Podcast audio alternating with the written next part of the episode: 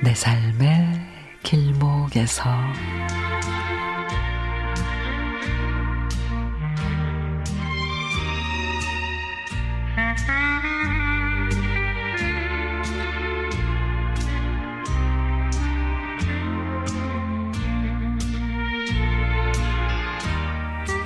(16년) 만에 이사를 하게 됐습니다.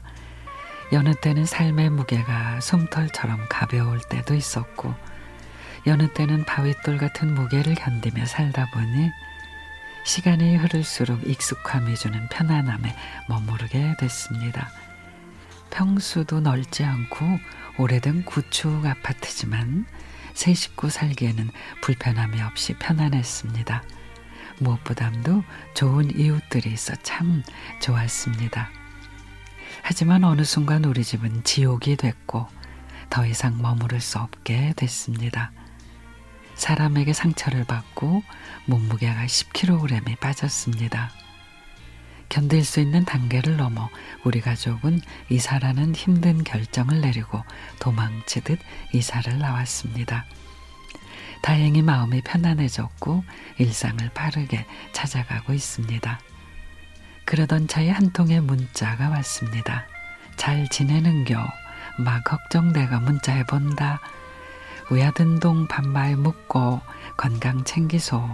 좀 나아지면 꼭 한번 댕기 가고. 이전에 앞집에 살던 할머니였습니다.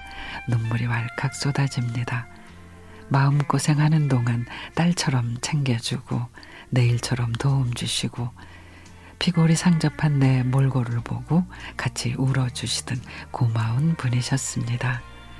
사람이 밥심으로 산다 아이가 입맛으로 어디 밥 먹나 묵어야 살제. 그제야 깨달았습니다. 하얀 도화지에 검은 점 하나 있다고 그 도화지가 검은색이 되는 건 아니라는 거. 비록 몇 개월 동안 많이 아팠지만 그보다 수천 곱절 이웃들과 행복했던 그곳은 지옥이 아니라 천국이었다고.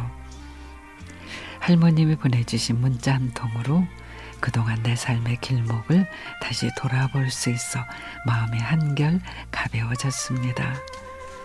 조만간 할머님 좋아하시는 호박 시루떡 사서 찾아뵈야겠습니다. 밝은 모습으로.